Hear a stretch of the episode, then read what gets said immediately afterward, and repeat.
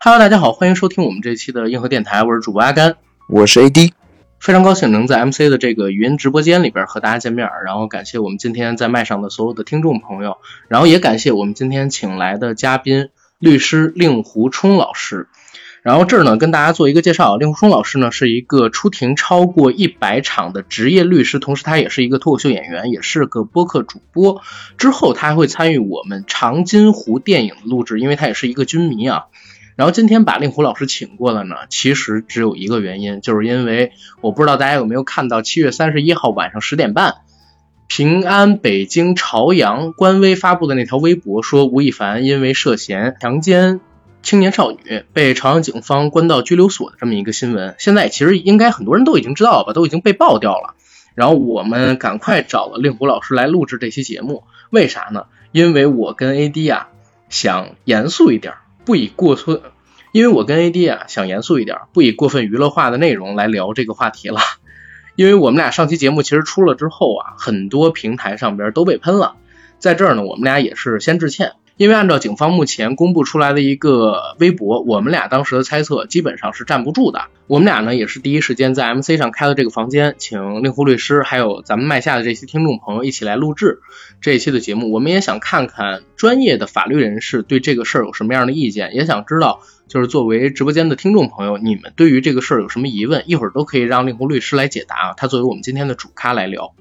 然后我跟 AD 呢，可能还要在我们的直播正式开始之前先致个歉。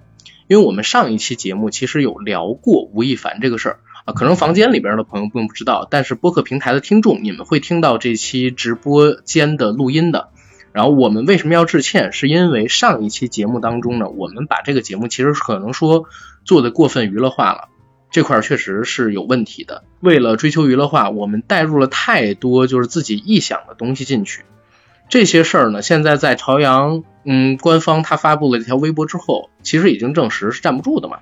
所以我跟 AD 还是得跟大家致歉。以后我们再录制这种法制向的节目，因为吴亦凡这事儿真的就已经是法制向的节目了，然后我们得请专业的法制向的人来聊，而且我们也得回避掉一些点，因为我们的初心可能是好的，但是大家在表达的时候忘记了这已经是一个法制向的社会舆论事件，所以导致。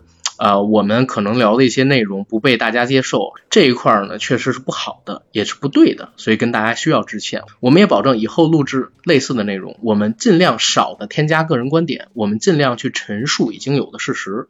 然后我个人呢也下一个保证，就是我们以后我跟 AD 会以更严肃的这样一个状态来录制和这次事件相类似的节目。我们北方有一句话说得好，说做错就要认，挨打要站稳。我们这次也是一样。像之前的那期节目，我们不会删啊，我们也提醒一下自己。然后这期节目呢，我们尽量以一个更客观的状态来聊一聊吴亦凡这个事儿，他发展到现在是怎么样的一个境况，然后会以一个什么样的状态去发展。然后我跟 AD 就话不多说了，赶快让令狐老师说吧。令狐律师，你方便开麦吗？呃，方便。发布这个微博代表这件事儿已经坐实的可能性是占几成呢？百分之九十九。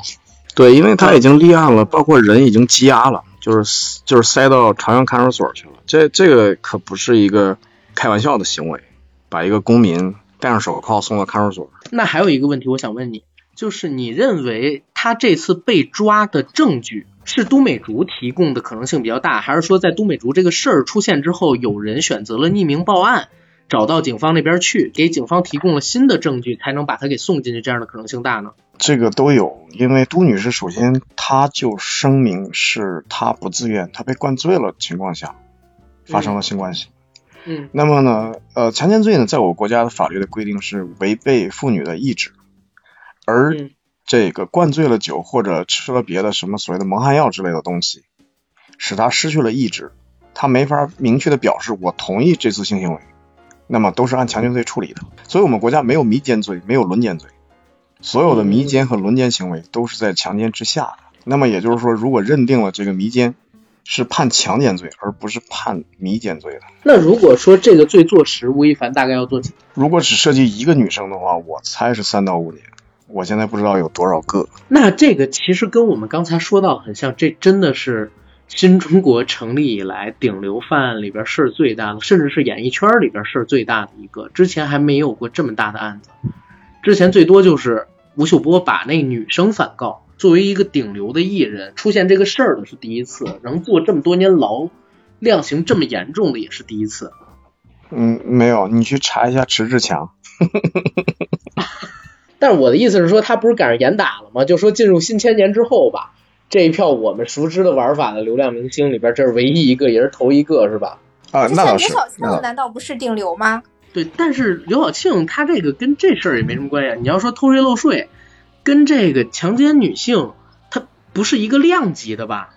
啊没有，没有，没有，这个是属于社会道德的层面考量，在道德层面考量，这个盗窃和强奸是比较猥琐、比较低贱的一类犯罪，涉税的可能大家就是说没有那么气愤吧，或者说。呃，方便请教一下令狐律师，其实我现在比较好奇的有两个方面，第一个方面是吴亦凡他因为他是外籍人士嘛，他有没有可能或者说有没有什么途径可以逃脱？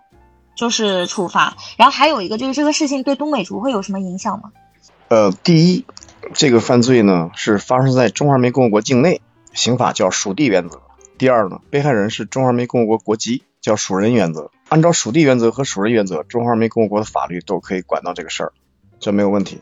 所以不会是因为他是外籍而不判他，或者说轻判他，这个是肯定的。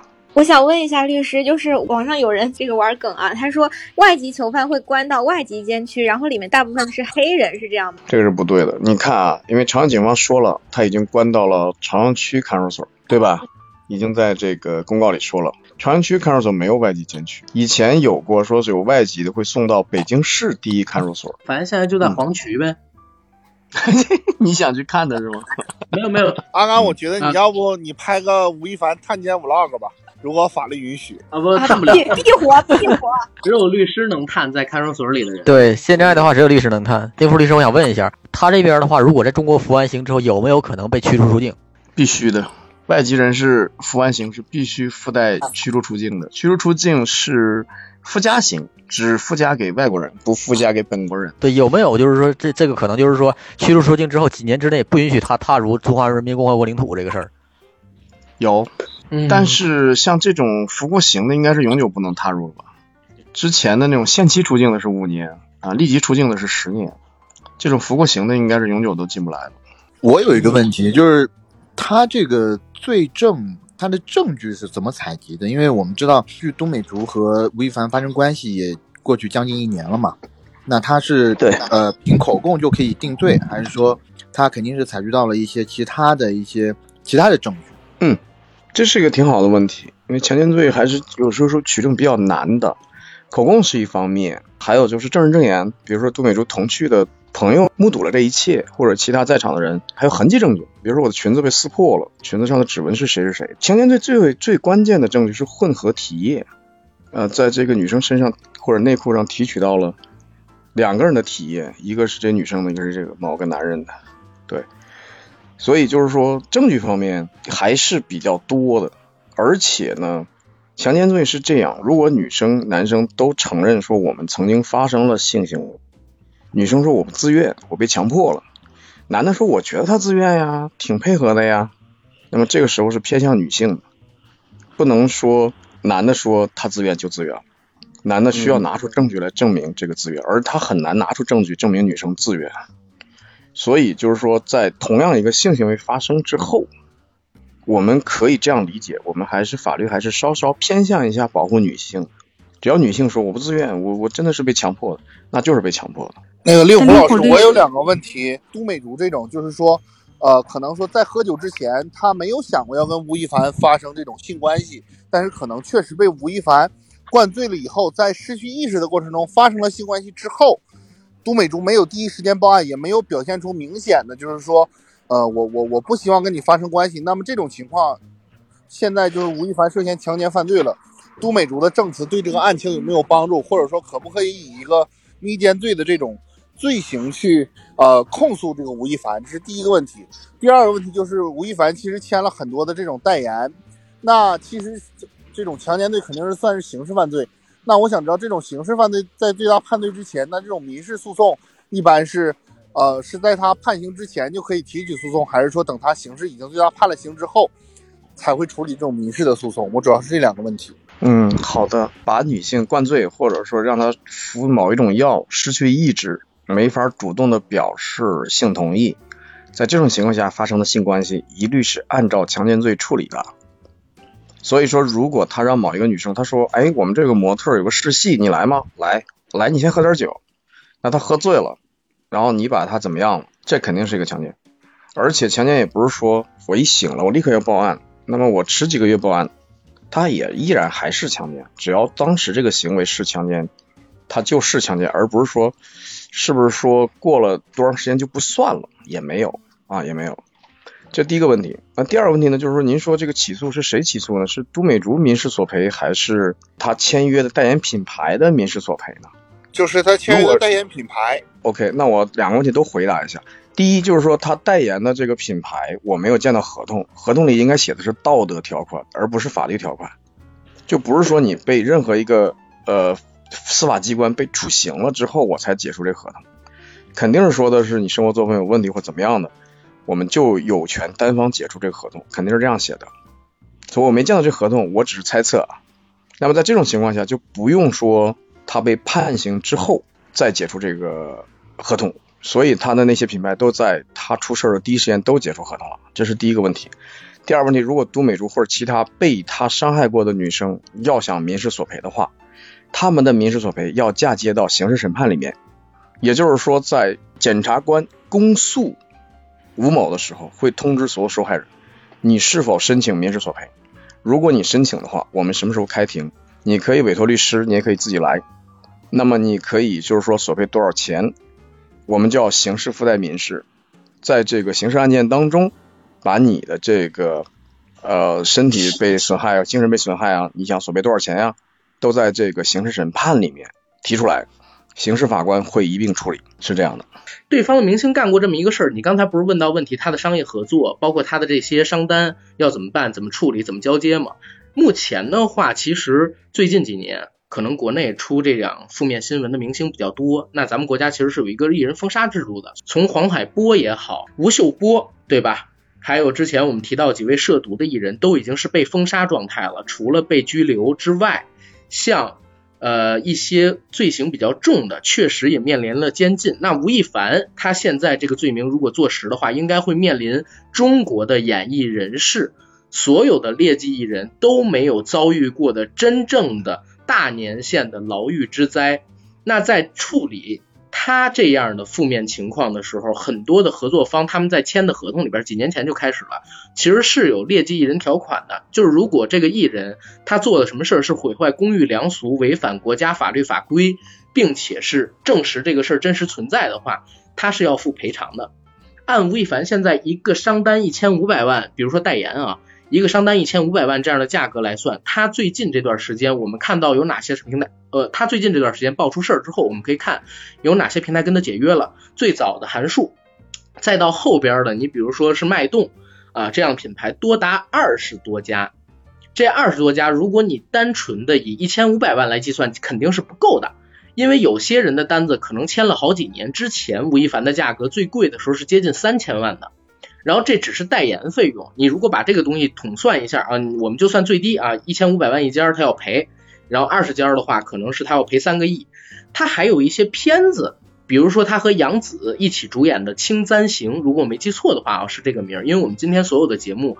内容都是临时录制的，我们也没有准备任何的东西，所以我可能会有一些地方记忆不是那么的清楚。他和杨紫拍的那部《青簪行》应该是已经制作完成，即待上星播出的。那这部戏的成本据说是高达两个多亿，吴亦凡的片酬，我个人认为啊，应该是拿了顶薪的。在顶薪之外，有没有像郑爽那样的大小合同？或者说避税拿到了，比如说两百零八万单日一爽这样的金额，我觉得也有很大的可能性。那如果按照这个去计算，吴亦凡现在手里边的电影片约，他手里边的电视剧的片约，已经拍了的，还有已经建完组准备去拍的，还有已经拍完的，可能是有三到四部的这些作品，肯定都不能播出了。在未来很长的一段时间里，要不然就换人重拍，要不然呢就要。等着，比如说五年还是几年，这个劣迹人的封杀期过了才能再播出。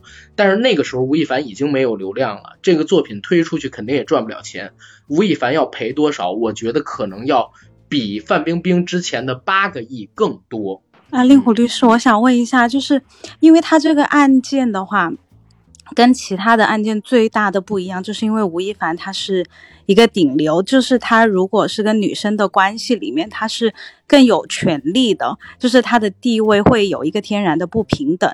那我之前有了解到，比如说像有一些国家，他的案件，比如说涉及到政治官员或者是涉及到明星的话。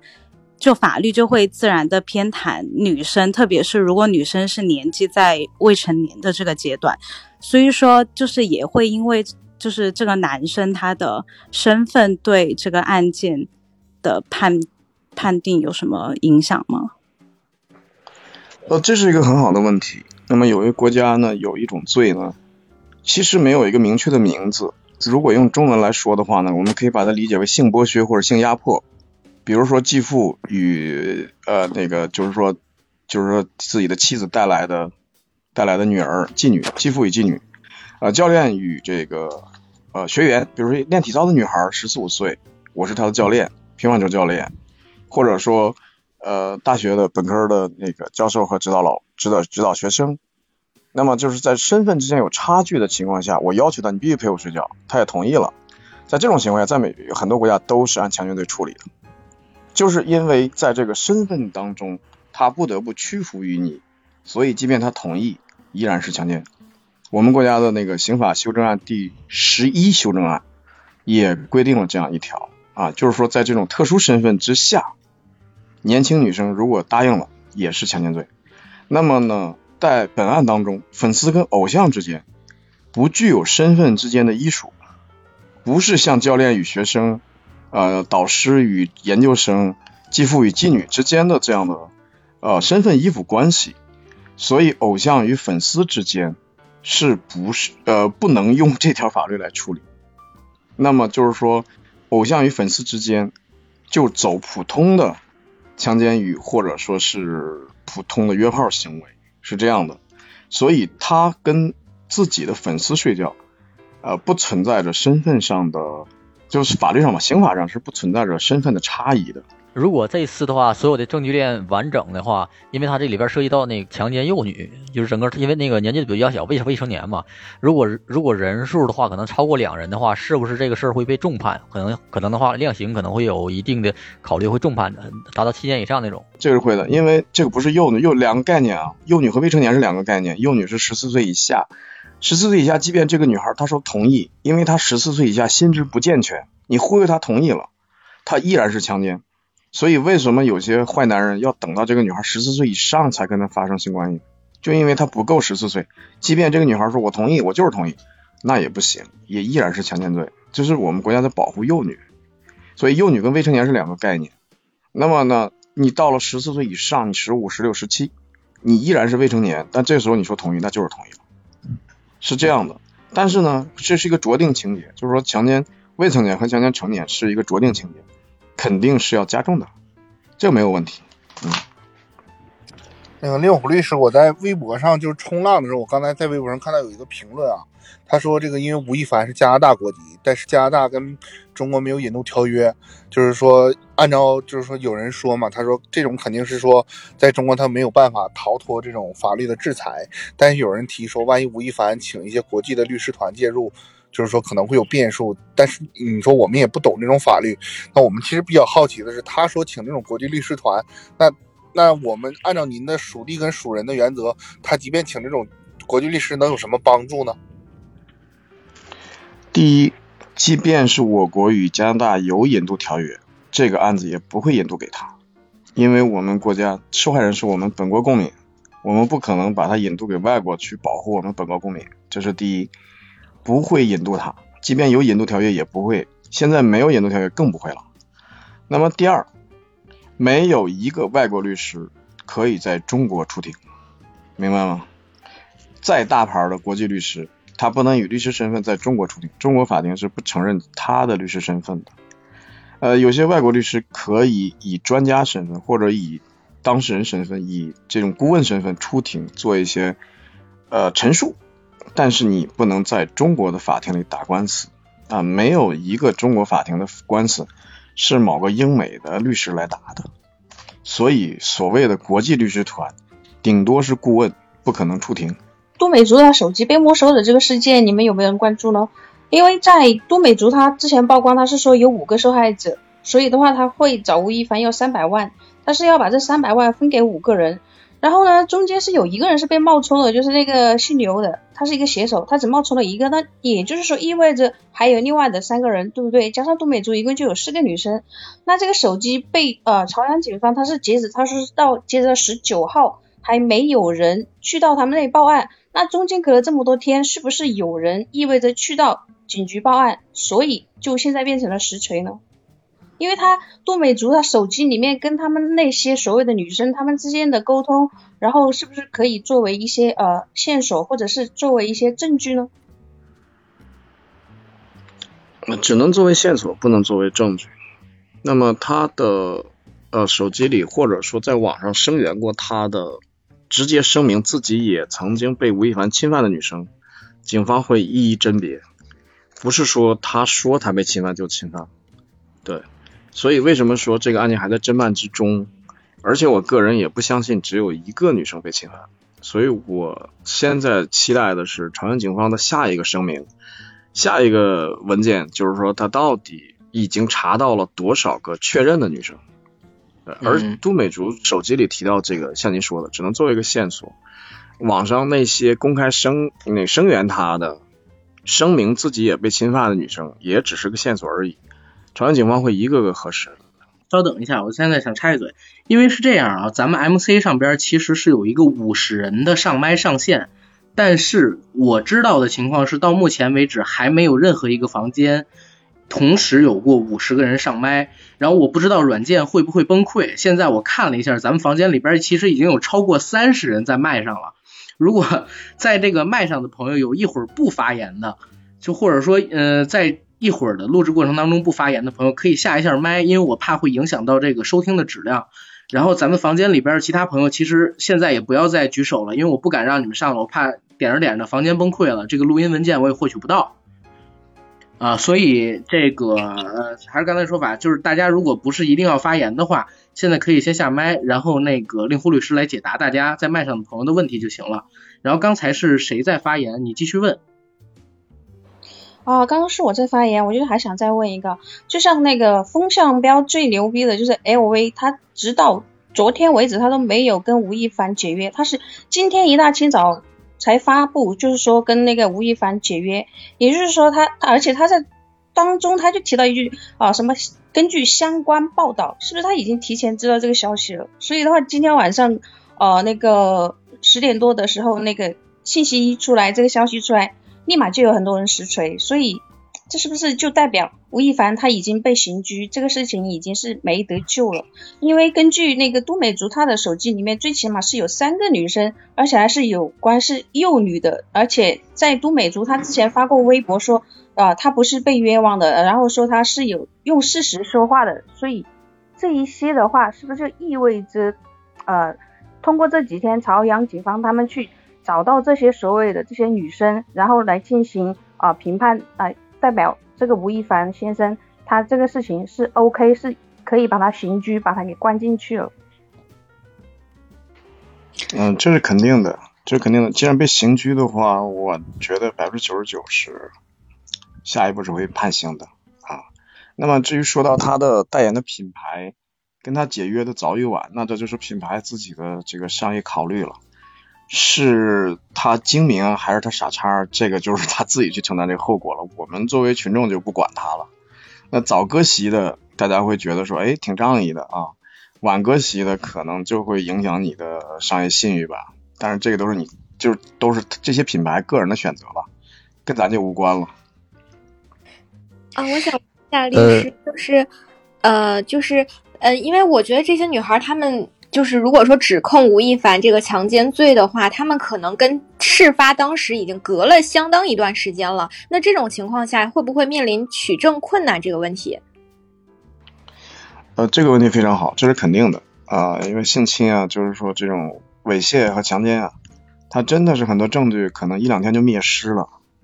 对，所以说时间长了，很有可能很难取证。这确实是，所以我们鼓励的就是说，如果女生被侵犯的话，应该第一时间去报警。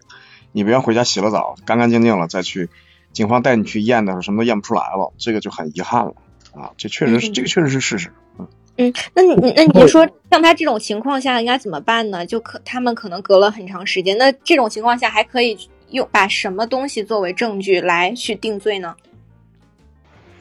呃，我刚才说了，就是说，呃，强奸罪最重要的是混合的体液，那时间越长，这个体液越难取到了。你刚才我说的，比如指纹，比如裙子被撕破了，这指纹啊，证人证言、录音录像、呃，微信聊天记录，比如说，呃，丰台法院判过一个，就是过了一段时间，这个男的在微信里向他道歉，说那天晚上真不应该，呃，就是干你，这么就是确实我喝醉了什么的。那么这个证据啊，对，就这个文字证据，这个女生也提交给法院了，丰台法院也认可，也认可了。所以就是说，这个证据在这个随着时间的流逝会减少，但是尽量固定吧，尽量尽量的提交给法院。嗯。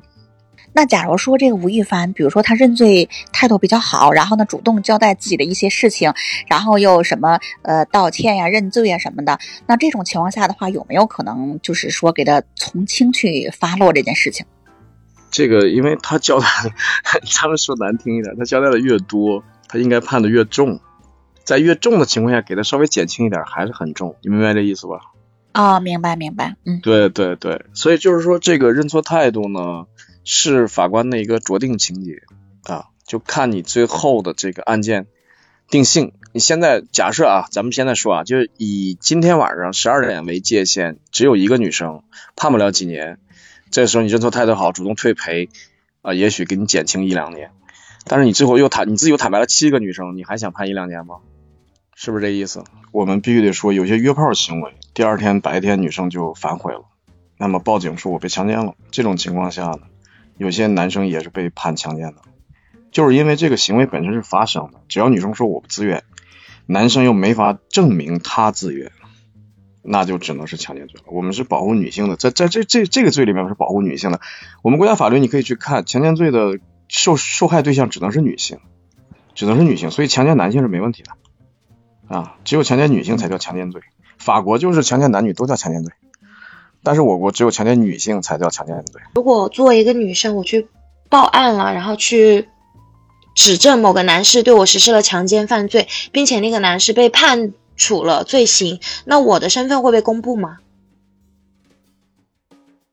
呃，这个也是好问题。那么刚才在别的房间已经有朋友问过我了。那么这个案件呢，会就是您说的这种案件呢，会公诉、会公判，就判决会公开，但是呢，审理和判决书不会公开，因为涉及到个人隐私。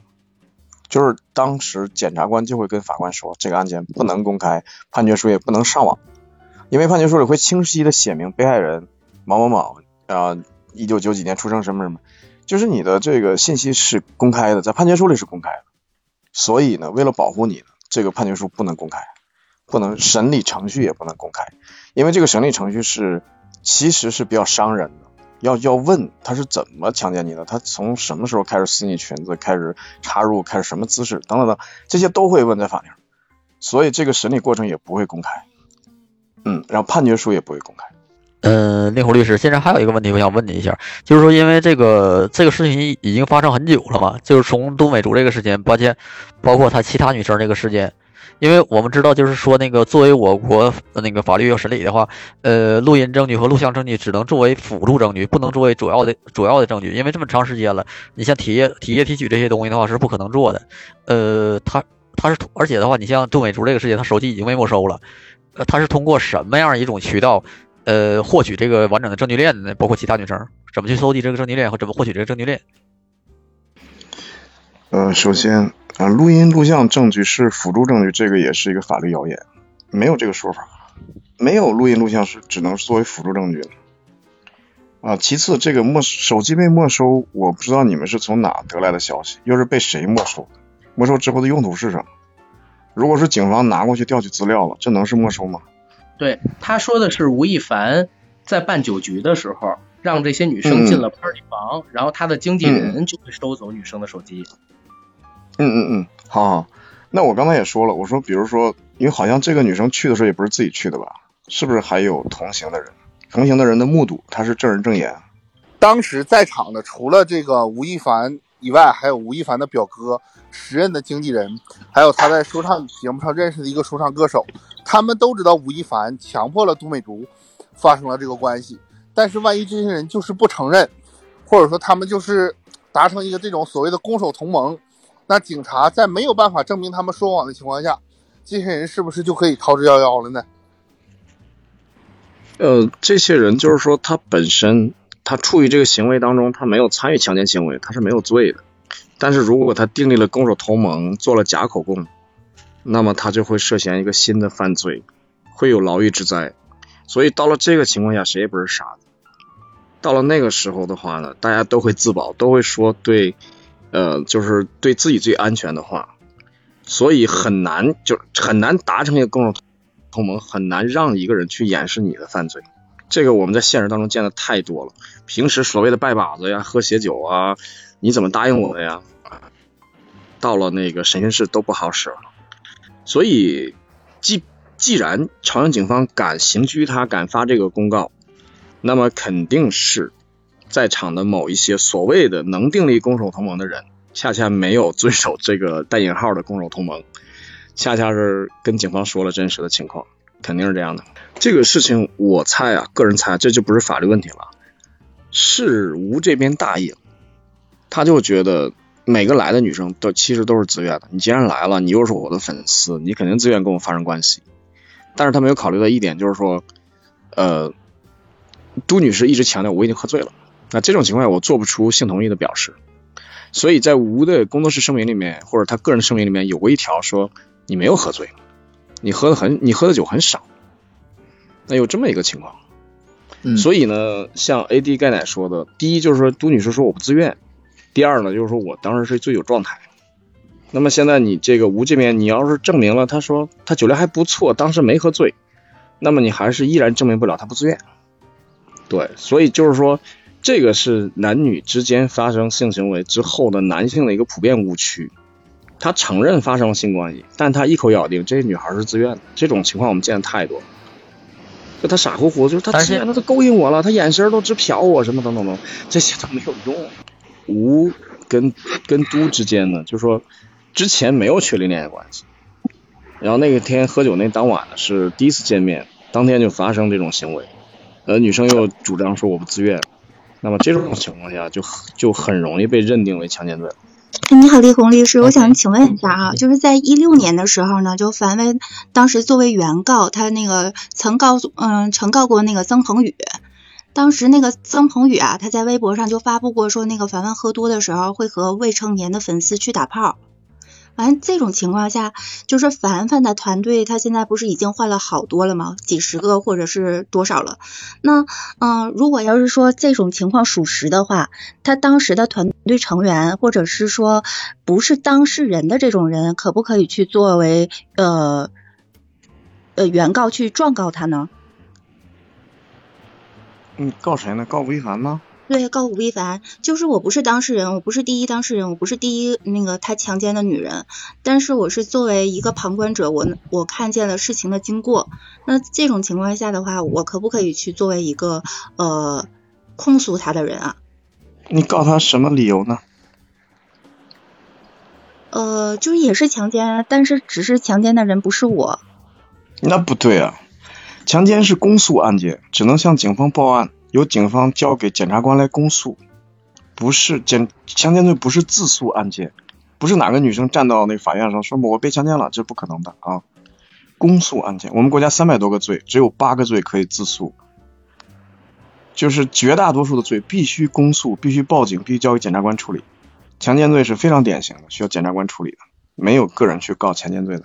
哎，令狐律师你好，我是有这样的一个问题，就是说我记得那个有几次的案件是说，呃，假如说喝酒的时候，然后有就是假如几个人喝酒，然后有个人喝因为这个喝酒然后死了，然后那个同桌的人说你没劝他，就是有罪的，然后呢，我想问一下，假如说当场在场的时候是有好多人的，然后这个吴某呢，就是他在犯罪的过程当中，有人在旁边，但是你没去制止他的犯罪，那这些人有没有罪呢？呃，这个问题你混淆了民事责任和刑事责任。在民事领域，如果咱们几个朋友喝酒，其中一个人喝死了，那么所有劝酒的、所有喝酒的都有责任，这叫民事责任，大家会赔他钱，但是不会有一个人去坐牢。我们没有一个人想喝死他，想灌死他，想给他下了毒药。这是第一，你混淆了民事责任。第二呢，吴亦凡是刑事责任。那么在他身边的人说，明显看着这个呃吴大哥要去强奸某一个女生了，我没拦着，我犯不犯罪？我不犯罪。但是我要给他摁着，这女生反抗，我要给他摁着，我就犯罪了。那这就是现实当中一些女性犯了强奸罪的事实。就是他帮他的一个男性朋友去强奸一个女生，所以他也他就说白了，就是人家强奸你给摁着，作为一个女孩你给摁着，说你犯的也是强奸罪，明白这意思了吧？就是就是如果他在旁边看着他不阻拦是没有事儿的，对你不阻拦是没有事儿，但你帮着他，说这个女孩要反抗要跑了，你给抱住了啊，你给摁到地上了，然后他强奸成功了，那么你作为女性你会非常奇怪的成为。非常非常少的女性犯强奸罪的隔离。明白了，谢谢您。嗯嗯嗯。嗯，我想问吴还有哪些辩护点？呃，这个好问题。那么他的辩护点，特殊主体呢？呃，没啥用。你说这个怎么说呢？第一，你比如说我是加拿大籍，我要求回加拿大审判啊，这当然这当然不可能成立了。我是说从他的律师角度啊，这是第一。第二呢，我是偶像，那粉丝都会扑我。呃，这个女孩也是主动的啊。第三呢，她说她喝醉，她没喝醉。那当天的酒一共有多少？谁喝了多少？谁喝了多少？啊，留给这个女孩的酒可能就很少很少了。她没喝醉啊啊，等等等等等等啊。所以这从这么几个角度，然后第四个角度就是我是纳税多少，遵纪守法，在专门公共领域我没有没有被处罚过，包括我都没酒驾过，没闯过红灯等等，就是说我是呃初犯、偶犯啊。嗯，有这么几个辩护点，但是都不太成立。如果一旦再有第二个、第三个女受害者的话，这些就都不成立了。你还怎么是初犯、偶犯呀？你不是不是惯犯吗？妈的！所以他的辩辩护点并不多。那轻轻罪呃轻罪其实不成立，因为他好像已经就已经是有那种体液证据，就已经被认定为强奸了，但是。我还是想问，就是有没有就是轻罪辩护的可能？就刚能轻罪的，我刚才几个点我都说了。嗯，如果他的律师的话，应该大约就打这几个点。嗯，就这几个点。对对，可能第一就会要求说引渡回加拿大吧，但是这个不可能做到。但是作为一个辩护策略，拖延审判的诉讼策略是可以做的。那我来问最后一个问题啊，那个胡律，你作为一个职业律师。然后你在看到这条热搜之后，你的第一想法，包括你对这个案情的判断，大概是怎么样？你能给我们梳理一下吗？嗯，好的。因为我刚第一时间看到都女士的微博的时候，我其实很惊讶。我当时在 MC 的另外一个房间普法的时候，我说过，我说这个案件呀，这个男生女生必有一个坐牢啊。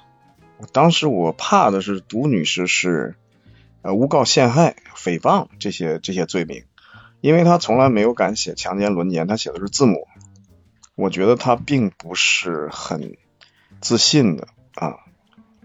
我，但是我从我这个角度，我不希望这么小的女孩，还是大学生的女孩，被被带进去坐牢去。但是就是说到今天晚上十点半，突然就是朝阳警方发了这个声明之后，我才发现。呃，我的这个推测实际上是对的，就是这一男一女必有一个人一个人坐牢，要么是你强奸罪，要么是他诽谤罪。那么现在就是朝阳警方现在说吴某是涉嫌强奸罪，我觉得那很有可能坐实了杜女士之前说的，他会叫很多未成年的粉丝到他的面前，KTV 也好，他家也好，会灌很多酒。那么这女孩不省人事之后呢，就会发生很多呃苟且的事情。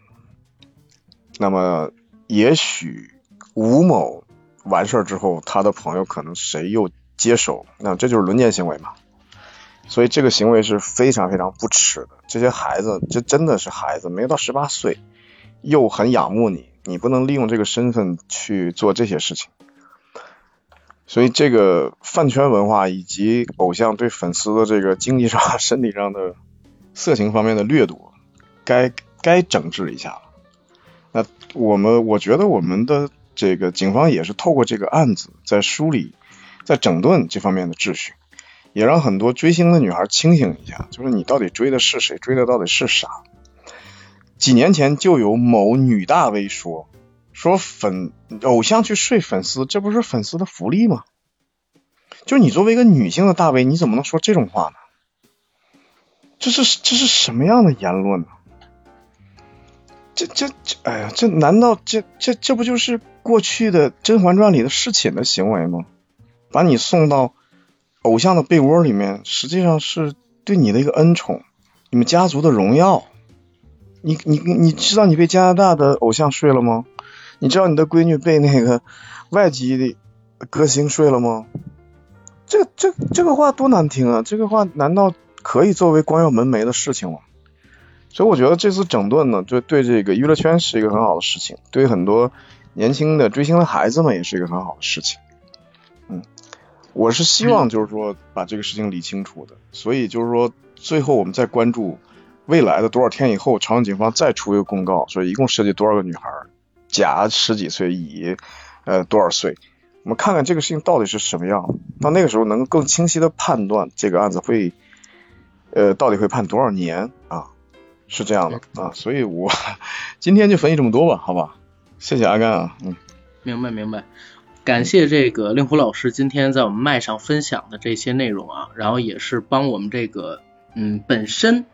提供了一些法律上的支持，帮我们这期节目本身提供了一些法律上的支持，然后也感谢麦上的所有朋友，像一直从头陪伴我们到尾的小剪刀啊，还有元英啊，还有当然我的搭档 AD，也包括呃普洱猫、小千儿、杭州大石头、余生、婴儿毛、可可鱼、一阳一、周周、米雪、莎莉、小喵。卷耳、忘川、彼岸、苏克申、段立涛、海洋天、海洋讲书几位在麦上的朋友，还有我们房间里边这一百四十多位的听友，然后感谢大家今天参与我们的这个直播的录制，然后大家呢也可以点击一下令狐老师他的一个关注啊，然后我觉得这个事儿未来呢可能还会有更多后续的发展，大家也可以关注一下令狐老师之后的普法课，他自己也有一个麦圈，就专门聊这个法律相关内容的。然后我们今天的这个直播呢，可能到这儿就真得结束了，实在是太晚了。然后感谢大家的陪伴，好吧。然后我们在这儿就结束了，谢谢。嗯，好。然后我感谢一下这个特地艾特我，让我艾特 不是特地艾特我，让我感谢他一下的 MC 运营明芳啊。当然了，还有在我们房间里边申浩浩总啊几位，还有高峰。和傅长江傅老师几位 MC 的员工啊，陪伴我们到现在。哎，好像刚才启明总也在我们这个房间是吧？然后也感谢他一下啊，虽然他可能现在离开了听不到。好，我们关麦。